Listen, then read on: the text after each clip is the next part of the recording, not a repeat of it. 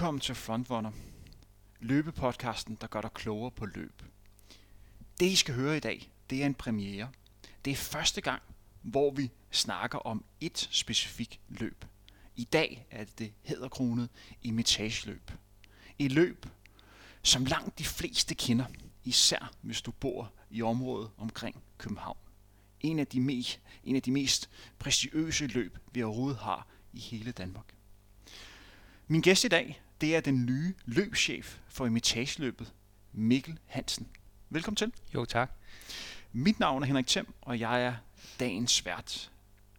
Mikkel, du er jo en af de her unge, fremadstormende kometer inden for dansk løb. Du er jo engageret i rigtig, rigtig mange forskellige projekter omkring atletikken mm-hmm. og løb. Kan du lige beskrive dig selv, og hvad du øh, er med i af aktiviteter? Ja, ja det kan jeg sagtens. Øh, jeg er med i ret meget, som du selv siger. Øh, E-løbet er det bare det seneste, der er kommet frem. Men jeg har brugt rigtig meget tid på meget frivillig arbejde i dansk atletik. Øhm, og egentlig også lidt i europæisk atletikforbund, hvor jeg sidder i det, der hedder European Young Leaders Youth Team, øhm, som er en ungdomsgruppe, der prøver at assistere europæisk atletikforbund på unglederområdet. Og det er netop sådan nogle typer, der skal frem og udvikle atletikken. Øhm, så det seneste er jeg også blevet inviteret med ind til bestyrelsesmøderne i Dansk Atletikforbund. De har lavet det, jeg vil kalde en følgeordning, så man kan som ung få lov til at komme med bag dørene og høre, hvad der sker, og komme med ens egen interesser og hvad man selv mener om øh, tingene, der nu foregår i dansk atletik. Og det er jo en rivende udvikling lige nu, så det er rigtig spændende at være en del af. Så er jeg træner i min klub, Københavns Idrætsforening. Øh, træner for et øh, 14-18 hold, vi kalder det U18-holdet. Øhm, og der er jeg organisator på holdet, men samtidig har jeg primært fokus på løberne, eftersom jeg selv har været løber tidligere. Øh, så det er mit hovedfokus der.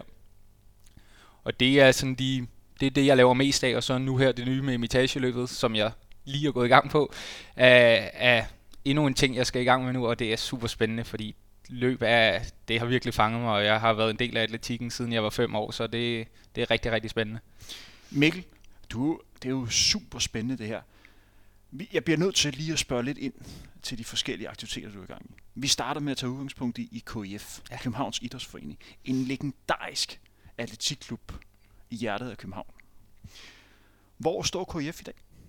Det er spændende. Der er, der, der er rivende udvikling, synes jeg. Det er i den tid, jeg har været der, nu har jeg været der siden 99, øh, og jeg er født i 93, så det, det er lang tid efterhånden. Øhm, og det er, jeg ser det som i en meget spændende fase netop nu her. Der er sket mere udvikling inden for de sidste to år, end der har været tidligere, øh, og det er rigtig, rigtig spændende. Der begynder, der begynder at ske noget med samarbejder med en international skole, for eksempel øh, den københavnske internationale skole, som vi også nu træner deres unge, øh, og det er rigtig, rigtig interessant. Så det er bare en af de ting, der sker. Jeg synes, der, er, der, der er en god udvikling i gang i KF nu. KF har lige ansat øh, Wilson Kipketer. Ja. Den øh, legendariske 800 meter løber, som stadigvæk har verdensrekorden på 800 meter indendørs, som er så god på 1,42. Han skal være sportschef ja. øh, i KF. Øh, kan du beskrive, hvordan det er lykkes at få sådan en prestigeansættelse i hus som Wilson Kipketer?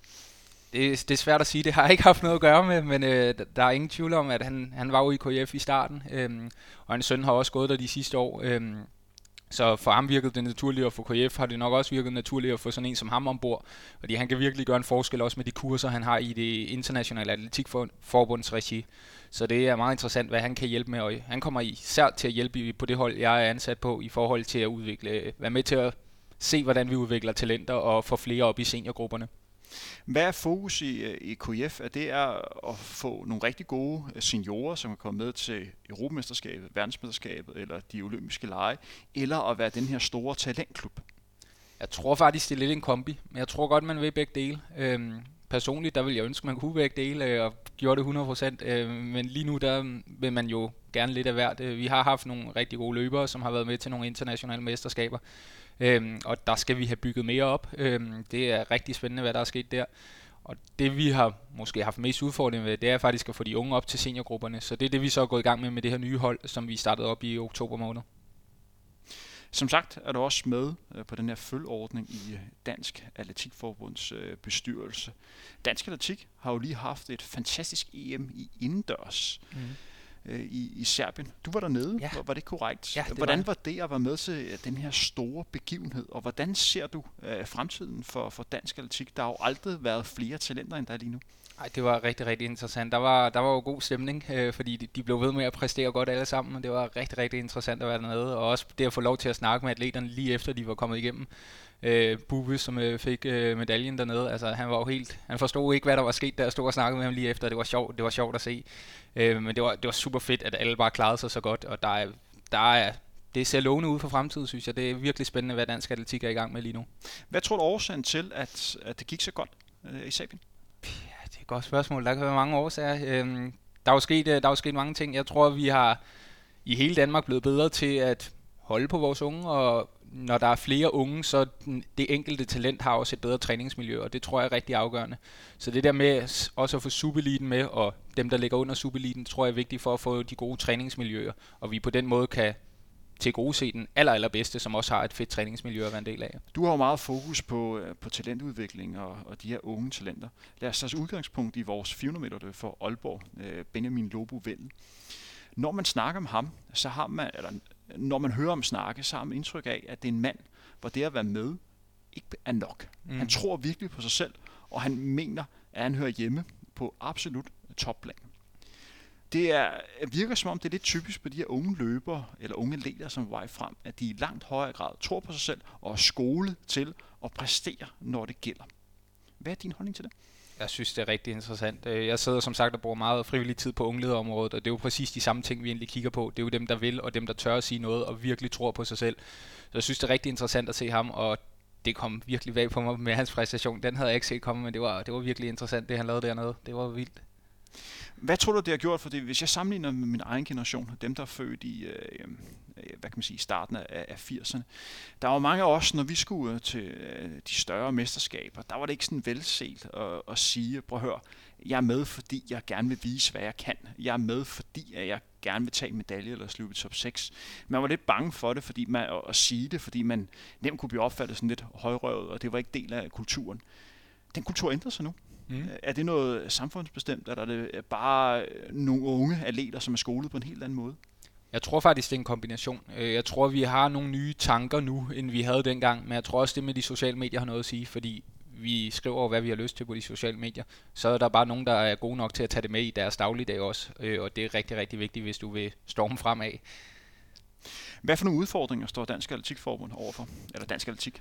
Øh, ja, jeg synes, øh, det, der sker rigtig mange spændende ting, og det er jo som sagt kommet lidt med ind bag scenen nu, og ved, hvad der sker, og det, jeg tror, der er det rigtig vigtige, det er at få kommunikeret det ud, fordi når jeg har siddet til de her bestyrelsesmøder og været med, der er jeg jo siddet ude på kanten af stolen, øhm, og hvis vi kan få hele Danmark til det, så bliver det lige pludselig rigtig interessant, fordi det er, det er en god tid, der er i møde, med blandt andet, vi har crossmesterskabet om, øh, i 2019, det er et kæmpe mesterskab, der skal i gang øh, på dansk grund, så, så der er mange, ude, mange spændende udviklingsting i gang. Du er også en del af det her, øh, hvad kan man kalde det, ledernetværk for unge ledere i europæisk atletik. Hvordan ser du fremtiden for europæisk atletik? Hvor meget giver det dig at være med i det?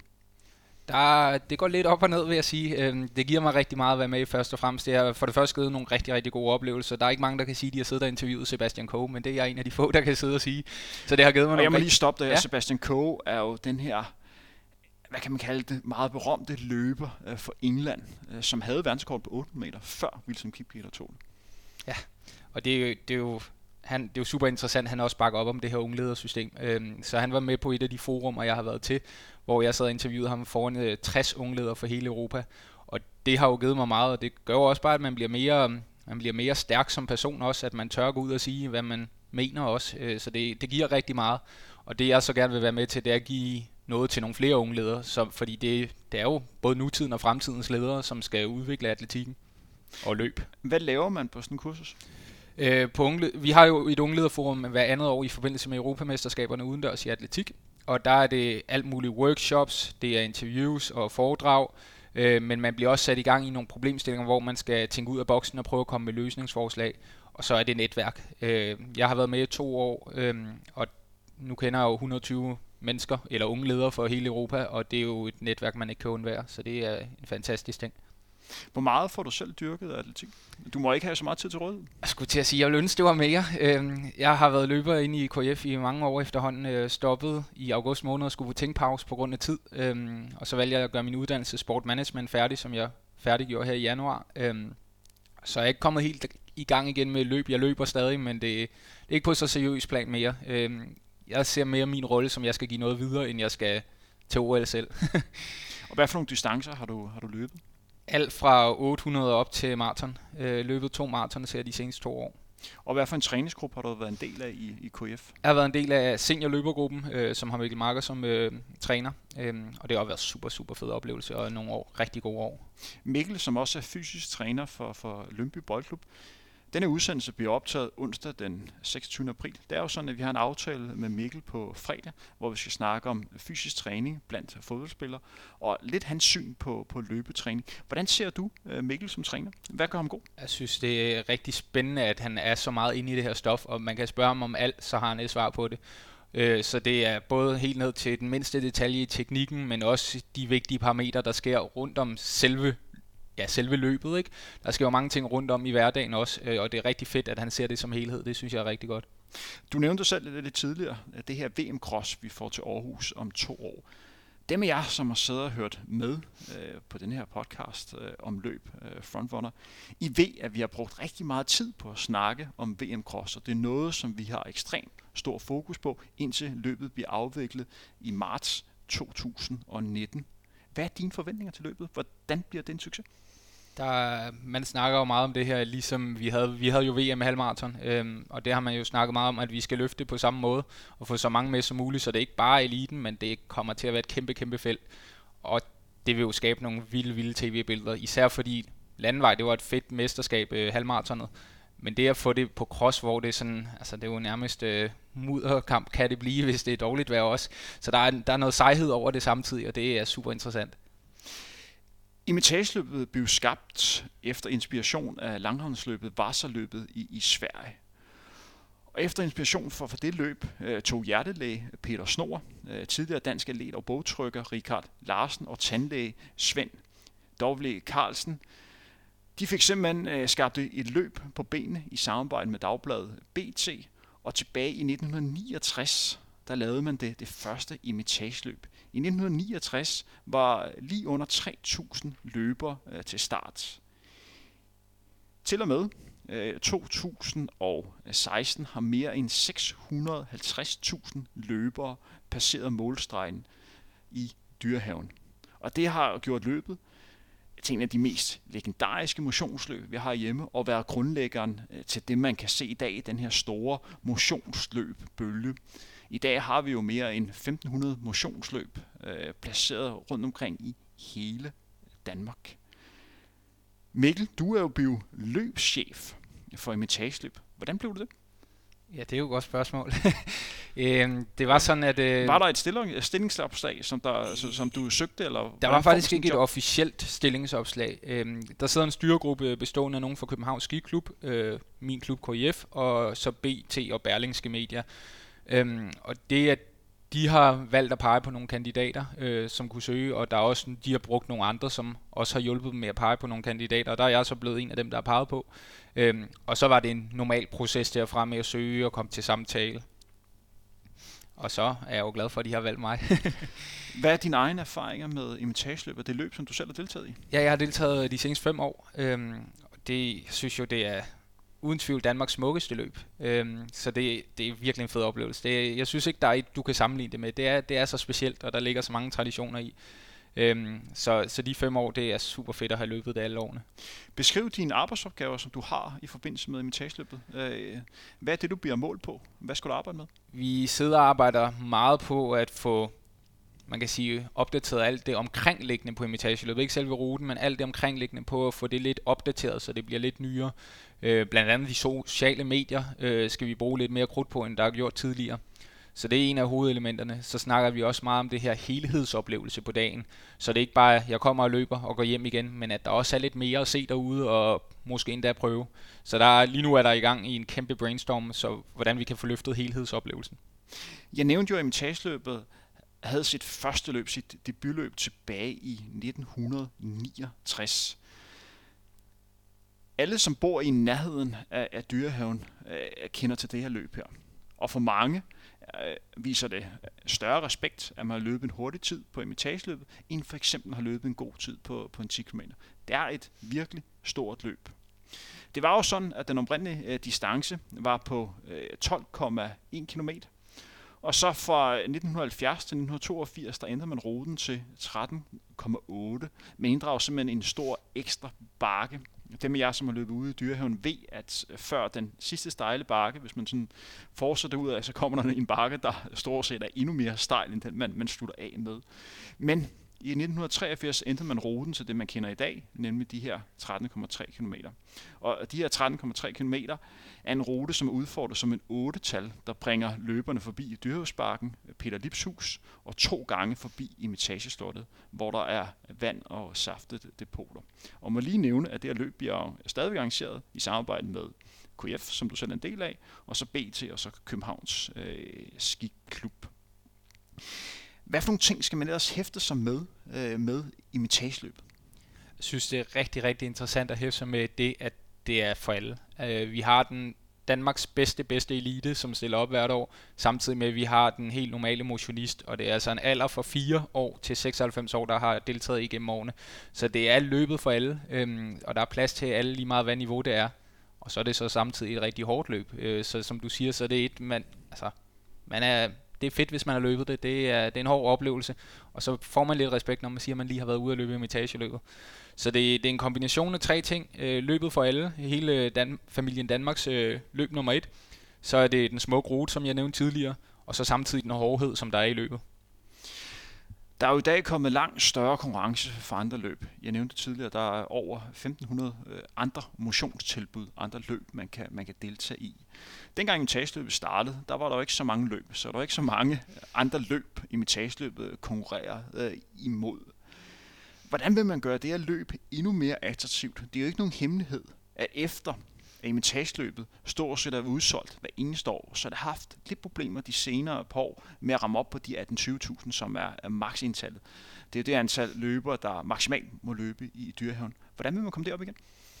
Der skal kigges på rigtig, rigtig mange ting. Øh, en af tingene, som jeg nævnte før, det er det her med helhedsoplevelsen.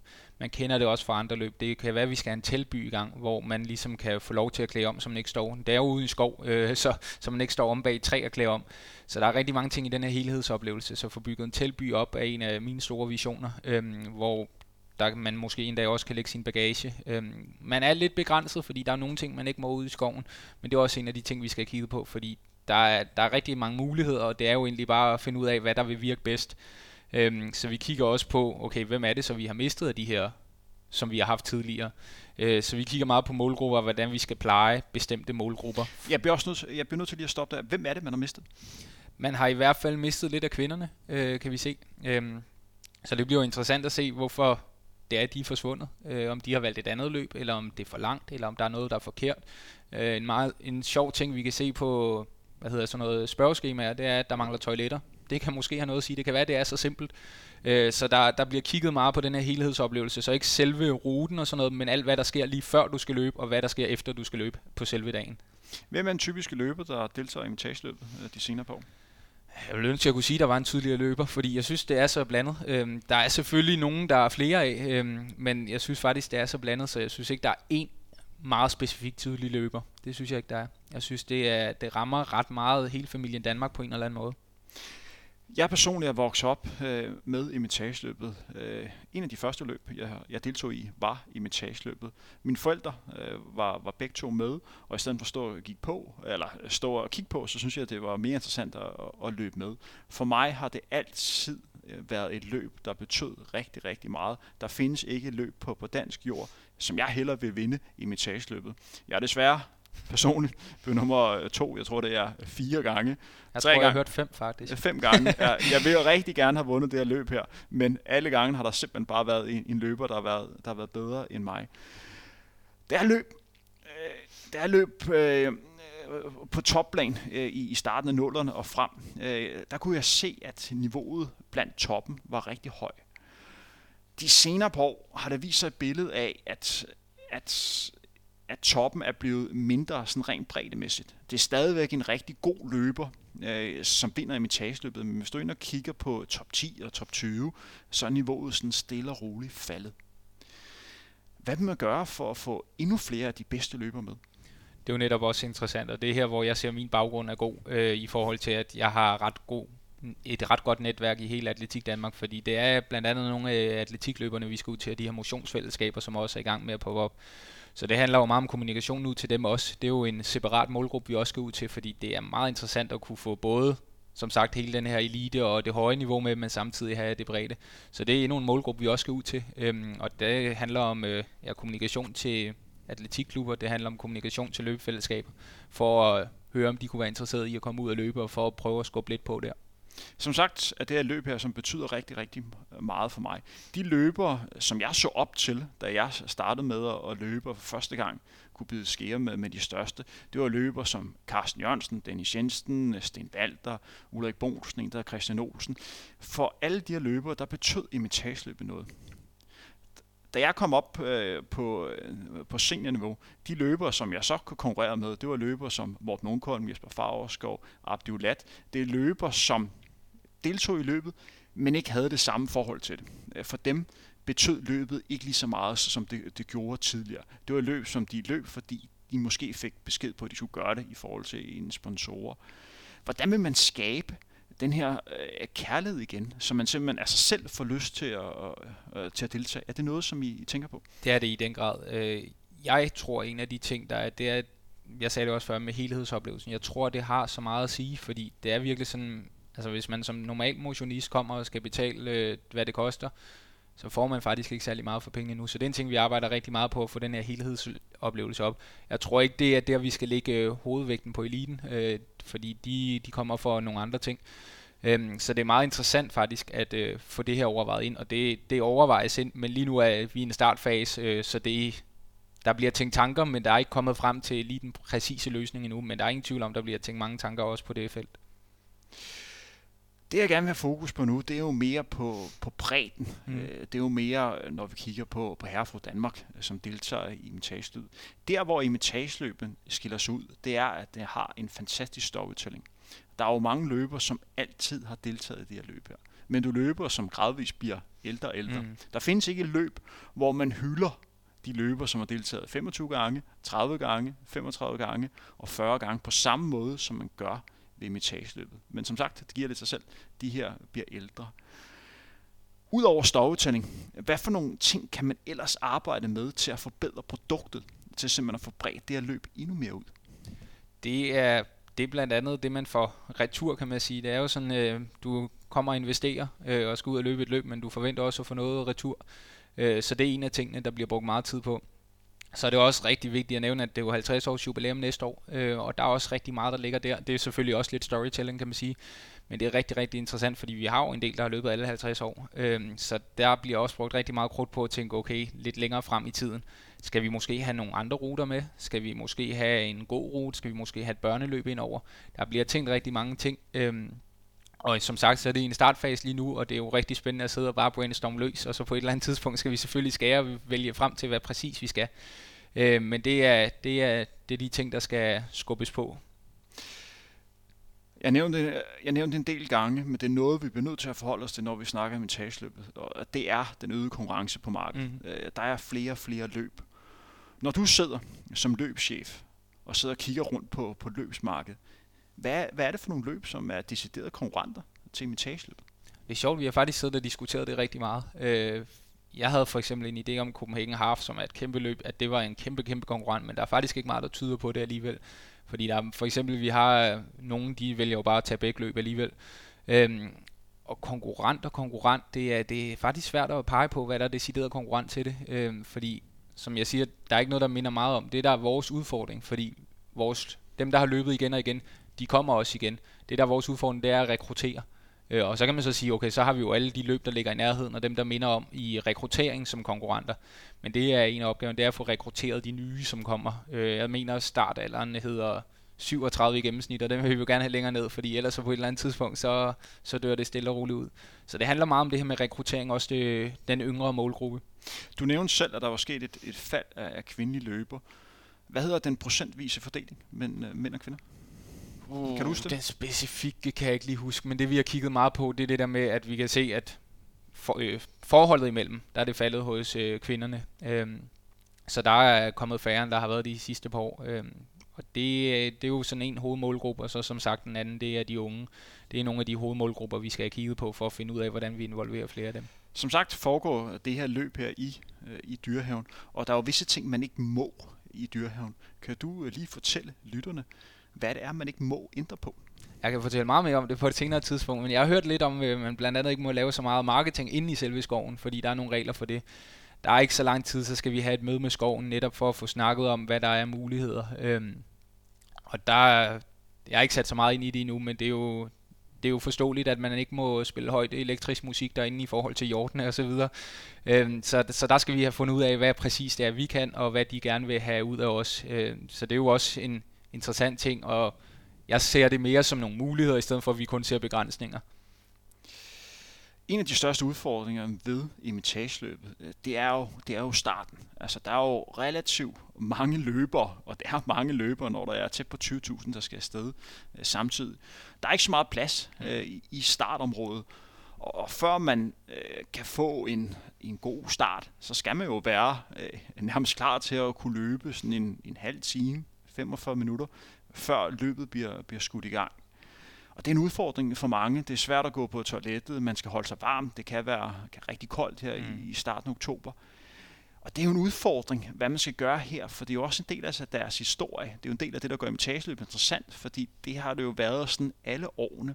Er det noget, som man tænker på, hvordan man sådan kan gøre startforholdene endnu bedre? For det er jo en udfordring i forhold til, hvad man kan se i andre løb, fordi folk kan hurtigt blive forventet, og det er ikke nok bare argument at sige, sådan har det altid været. Hmm. Det er ikke den grad noget, vi kigger meget på, fordi man har prøvet med forskellige løsninger, Øhm, og den helt perfekte er nok ikke fundet nu, men der er jo den udfordring, at man har en vindertid, der er så hurtig, så man skal også nå at have alle løbere væk, før den første kommer tilbage. Øhm, så det er ikke særlig lang tid, man har til at få dem afsted, for hvis bare vi havde, øh, havde uendelig tid, så kunne man jo bare lave forskellige startgrupper på den måde. Så det handler jo om, at man enten skal finde ud af, hvordan den perfekte løsning er, eller også måske overveje på længere sigt, at man måske skal have start og mål samtidig, men det er jo så farligt, hvis man skal ændre noget på en tradition, traditionsrig rute. Så, så der bliver tænkt rigtig, rigtig mange tanker for, hvordan vi skal have det op. Øh, jeg skal blandt andet have et møde øh, her i morgen omkring netop øh, startproceduren blandt andet, øh, hvor at vores tidtager Ultimate er indover. over.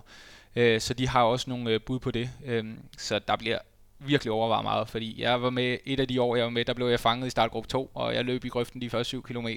Så det handler jo meget om at få de hurtige op foran, og dem, der bare er for det sociale og ikke nødvendigvis har tid som formål, de er lidt længere tilbage. Men der bliver, der bliver tænkt mange tanker, og vi skal have fundet frem til den perfekte løsning, og det skal forhåbentlig allerede være i år. Netop ruten øh, er mit næste spørgsmål. Som sagt, det specielle ved det at løb her, det er, at man hver eneste dag kan tage en tur ud i Dyrehaven, og så løbe den her legendariske rute på 13,3 km. En rute, som har været tilgængelig øh, for offentligheden til at løbe rundt på siden 1983. Det er sådan, at der er jo kilometerskilte placeret derude i venstre side, hvor man kan, hele tiden kan følge med, hvor langt henne på ruten man er.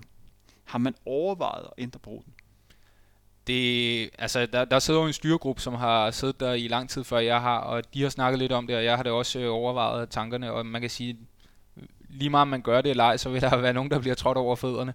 Så det er klart i overvejelserne, øh, men det på samme tid er det så en unik rute på samme tid, så jeg synes også personligt, det er måske lidt en farlig ting at gøre. Men øh, det er på overvejelserne, vi skal sidde og overveje fordele og ulemper ved det hele. Men det er jo som du siger, altså, du kan tage ud og løbe den i morgen, hvis du har lyst. Det er ikke mange andre løb, du kan tage ud og teste det på, øh, fordi der skal lukkes varer af og så videre. Så, så, så der, er, der er en unikhed i den. Øhm, så der bliver, jeg kan love, der bliver ikke ændret noget til i år med selve ruten. Øhm, men altså overvejelserne kører, øh, og vi skal finde ud af, vi, vi satser på at lave den perfekte startprocedure i første omgang, og hvis det kan lade sig gøre, så ser jeg ingen grund til at ændre på den. Men det kan jo være en konsekvens, at man er nødt til det, hvis ikke man kan få lavet den her perfekte startprocedure. Og for at stå det helt fast, vi har nævnt det på gange, men jeg vil gerne sikre mig, at alle er, med på det. Nævn tre hovedårsager til, at man skal løbe imitageløb. I hvert fald på grund af ruten. Det er en unik rute, som man ikke ser mange andre steder i. Ja, måske, nu er jeg ved at sige verden, men øh, man ser den i hvert fald ikke mange andre steder i Danmark. Det er virkelig, virkelig en flot rute så skal man løbe den, fordi det er hele, det er familien Danmarks løb nummer et, det er, det er for alle, øh, det er for den bedste elite, øh, det er for den, der har lyst til at træne en gang om ugen, det er, det, alle kan være med, og det synes jeg er en unik ting der. Den tredje ting er, at der kommer til at ske forandringer, øhm, så, så man skal jo prøve det nye af, og det er jo rigtig interessant øh, for løbere at komme ud og se, hvad, hvad der har gjort af forskel nu, når der kommer nogle nye tiltag i gang, især mod øh, jubilæumsåret næste år. En ting, der også er fokus på i de løb, som plomster op øh, andre steder i, i, i landet, det er jo meget sådan en cheering zone. Øh, det er jo meget populært i dag. Det er jo, at, at løb, eller løbere vil gerne have mere end bare det med at, at være med øh, ved løbet. De vil gerne have en oplevelse. De vil gerne have noget, hvor de kan tænke, wow, det var fedt at være med. Vi har en på gang, det imitageløbet på, det, eller det imitageløbet lever på, det er jo storytelling. Men hvis mm. vi gerne skal have nye med på vognen, så er det det, man skal fat i det er den her oplevelse, den her wow-effekt.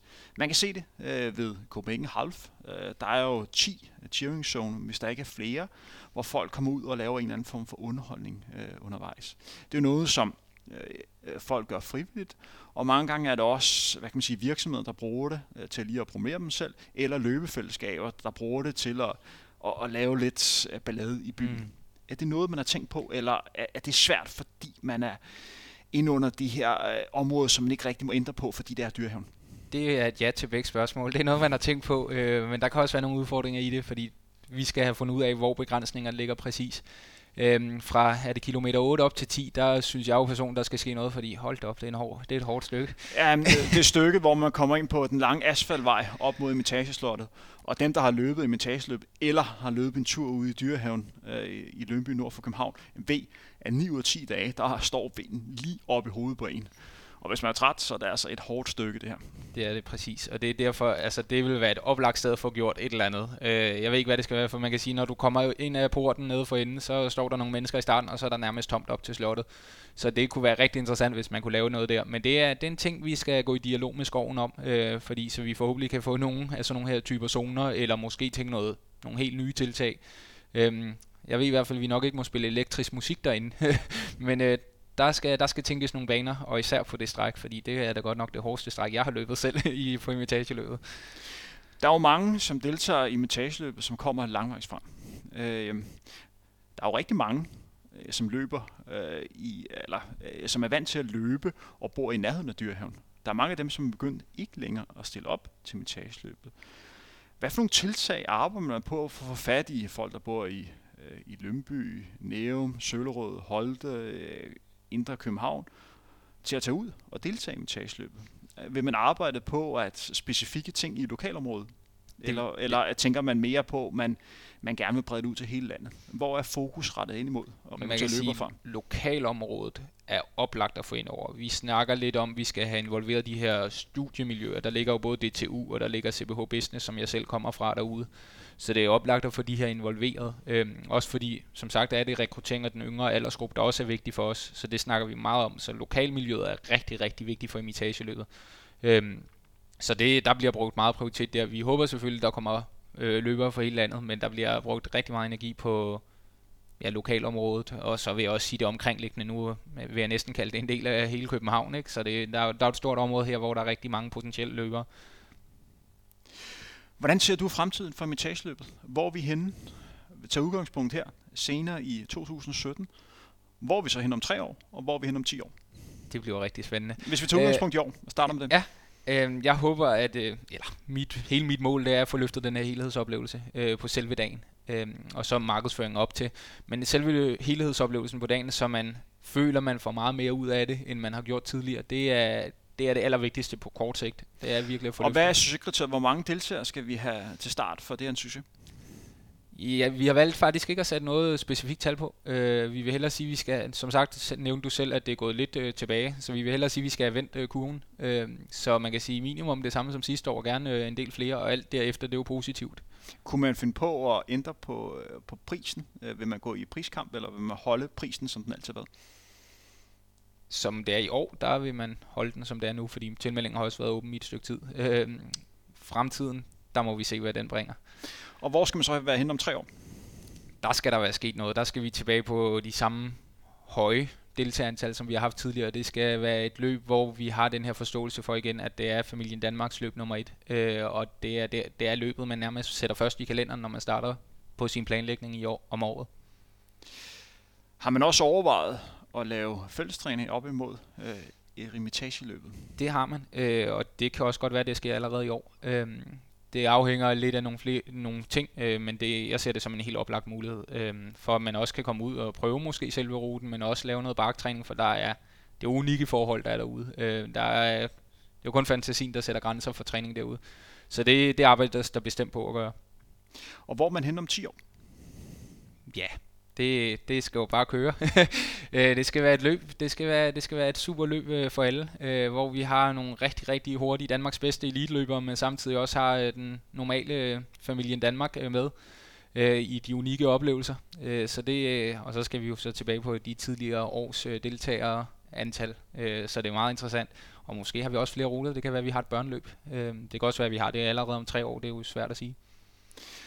Jeg bliver nødt til lige at spørge lidt ind til det med, at øh, du nævner, der eventuelt kunne komme flere ruter. Mm. Øh, jeg tager udgangspunkt i, at man fastholder den her 13,3. Mm. Så det, man kunne finde på at lave en, en børnerute. Kunne man også finde på at måske lave en 5 km rute?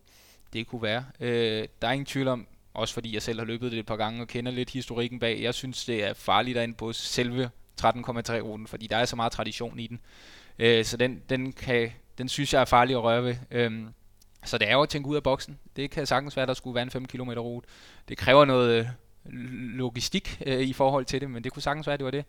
Øh, børneløb er også oplagt, har vi set øh, også nogle andre løb gøre. Så det, der bliver, der bliver tænkt ud af boksen, øh, og en ting er sikkert, der skal nok ske udvikling på det. Øh, og så hvad det ender med, om det bliver en 5 km rute, eller om vi skal lave en fjerdedel imitageløb, eller hvad det skal ende med, det, det vil vi se om et stykke tid. Det specielle med øh, eremitageløbet, øh, det er, at øh, folk, som arbejder med løb og har været i, i løb, ja, hvad kan man sige, løbeverdenen en del år, de alle sammen har en stor kærlighed til det her løb her. Der findes jo ikke én løber, der ikke ønsker det bedste for det her løb her. Alle har kærligheden til løbet. Du er den nye løbschef. Hvordan har folk taget imod, og hvordan har det været for dig at blive præsenteret som, det, som den nye løbschef? Fordi alle ved, det her løb er det bedste. Hvordan har det været for dig de, de første par dage her? Det har været rigtig interessant. Altså nu kan man sige, den helt fysiske dag, der har jeg faktisk min første i dag, øh, men har jo selvfølgelig arbejdet lidt allerede nu bag scenen. Øh, det har været rigtig interessant at høre, hvad mit eget netværk siger, men også nogen, hvor at nogle af dem, man kender, som kender nogen, de er jo kommet til en lige pludselig og siger, åh, tillykke med det, og, sådan. og så får man næsten helt et chok over, at høre det. Øhm, så det, det er rigtig interessant, øh, og jeg har det samme billede af løbet. Jeg synes virkelig, det er et fantastisk løb, så det, det er jo egentlig bare at få bredt det ud, øh, så der er flere, der får den her oplevelse, fordi som du siger, alle vil løbet det bedste. Det er, det er, det er et øh, virkelig traditionsrigt løb, øh, så det, det er super fedt at høre. Hvor meget vil man øh, bruge de sociale medier øh, til at gøre reklame for det her løb her? Der vil man bruge mere. Det er en af de ting, der har stået lidt stille i de seneste år. Øhm, ja, i de seneste mange år. Så der, der kommer til at blive lagt en ekstra indsats, og der snakker vi om at få sat et ambassadørteam op. Øh, vi snakker om at få mere trafik øh, ud til ja, familien Danmark også, øh, så det, der bliver brugt mere krudt på det. Øh, især på Facebook og Instagram, som er det, vi har profiler på lige nu. Lige to generelle spørgsmål, inden vi øh, lukker ned for i dag. Øh, når vi kigger på, på løbeverdenen i dag, så kan vi se et tydeligt billede af, at der kommer flere og flere øh, løber, løbere, som har deres dagligdag i de her sociale løbefællesskaber, som gør, at de traditionelle atletikklubber, de eksisterer stadigvæk, men de har det svært. Hvor, hvor tror du, at vi er på vej hen, sådan rent udviklingsmæssigt? Tror du, at det er en udvikling, der vil fortsætte, eller tror du, at de her sociale løbefællesskaber princippet er en eller anden form for modefænomen? jeg tror faktisk, det vil fortsætte. Øh, og jeg ser det ikke nødvendigvis kun som en begrænsning for atletikklubberne. Jeg ser det også som et sted, hvor de kan måske udnytte den der. Øh, og det synes jeg bliver ofte, når der kommer nye ting, så bliver det meget sådan, åh, nu konkurrerer de, men lad os i stedet for at samle som, os om det, og så løfte det til et højere niveau, og så i fællesskab løfte atletikken, fordi i sidste ende, så er det jo det jeg i hvert fald helst vil, det er at løfte atletikken, så er jeg sgu ligeglad, hvem det er, der styrer det. Men det er jo atletikken som sport, vi skal have løftet. Det vigtige for mig i atletiksammenhæng, det er bare, at vi husker på selve baneatletikken, så det ikke kun bliver landvejsløb. Øh, men jeg ser, mu- jeg ser kæmpe muligheder i det, det gør jeg. Hvad med i forhold til øh, sociale medier? Fordi øh, du har din dagliggang og får indblik i hele spektret i forhold til atletikken og løb, både på absolut topplan, og som det vi snakker sådan øh, nybegynder. Altså du kan jo kigge med en bred pensel hele mm. rundt. Der er jo rigtig mange motionister, jeg kalder dem motionister, der er utroligt travlt med at profilere dem selv, hver eneste gang de er ude og løbe på, øh, på de sociale medier.